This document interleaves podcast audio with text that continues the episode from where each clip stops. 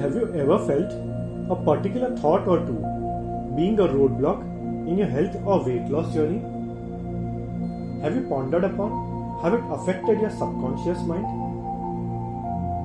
It's Friday evening, and I won't keep you waiting any longer for this informative episode based on my own experiences from the podcast Love Yourself First. I am Meghal Adi, and today I will share how certain negative thoughts can be kept away and how we can desire to become whatever we dream to. If we jog our memories back over a course of time, we realize that some prominent negative thoughts influenced our health journey and have been the biggest roadblocks to our dream and goals of being more fitter and healthier as a person. So, what are these? And how can they be dealt with? Well, it's quite simple actually. I have been through these as much as you all did and found some simple and easy hacks to tackle these thoughts. Tomorrow is the day I wish to begin. Well, it's a known fact that tomorrow never comes. Undoubtedly, this would be the number one negative thought that delays your progress. We all must have said this plenty of times to ourselves that I'll commence my diet after the holidays or begin my workouts from next week. The key challenge is to start now, as there is no better time to do it than begin it now. Be it by refraining from that sweets you were intending to treat yourselves, or those chips kept aside for watching the movie or by saying no to the leftover ice cream in your freezer, which you feel has been begging for your attention. Just do it has always been my mantra for life. How would a little bit of something matter? Well, there's a popular myth that a little bit won't matter. Just like every drop fills a bucket, a little bit does matter if it's too frequent or in a quantity more than just a little bit. Most people are under an impression that eating anything in moderation is fine. But who has ever defined what is a little bit or moderation? Just like one leads to another, and no one does just have one. Taking a bite of food leads to few more bites within a short span of time. I experienced the same ample number of times.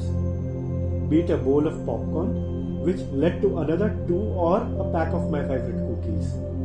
The idea is to have stricter portion controls during these initial days. Being fitter and healthier requires a lot of determination and willpower. So, the first thing needed is to work on your minds and improvise your willpower. Just try saying a no to butter, cheese, refined flours, chocolates, and processed food for a couple of weeks and experience the difference for self. Exercise will take care of my diets. I can eat whatever I wish to. Well, this is another myth which has been proven wrong time and again. It's simple. If you keep eating more calories than what you burn, there won't be any weight loss. Not only all those precious hours spent at the gym will be a wastage, but it will also lead to an incremental frustration and end up adding to stress levels. It is a known fact that when under stress, people tend to reach out for food that comforts them, which in most cases is junk food. And that's how we all fall for the vicious circle of trying to lose weight and being unsuccessful. We all need healthy and nutritious food to build our stamina and gain the necessary energy to work out. The trick is to have the right food choices which balance your nutrition, such as proteins, fibers, carbs, etc. There are a variety of common food items such as oats, vegetables, fruits, and dairy products which may contain these in amplitude.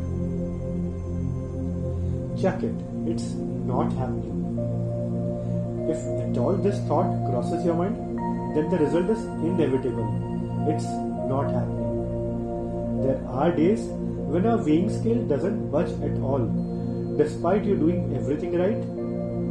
We need to accept that not all days are the same. There will be times when we don't see progress as we expected. But that certainly doesn't mean giving up. We need to step back for a while, introspect, re evaluate our efforts, and restart with more energy and determination.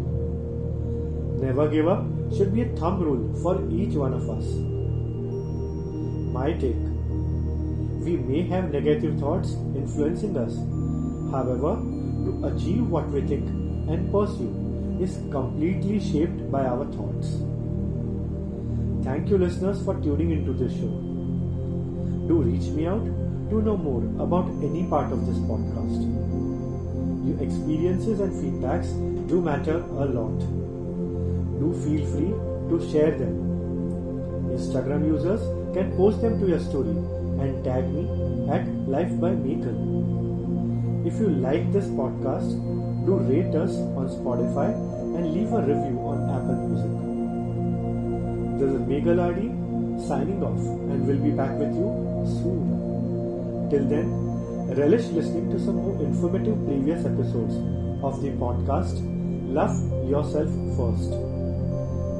Goodbye and have a wonderful weekend.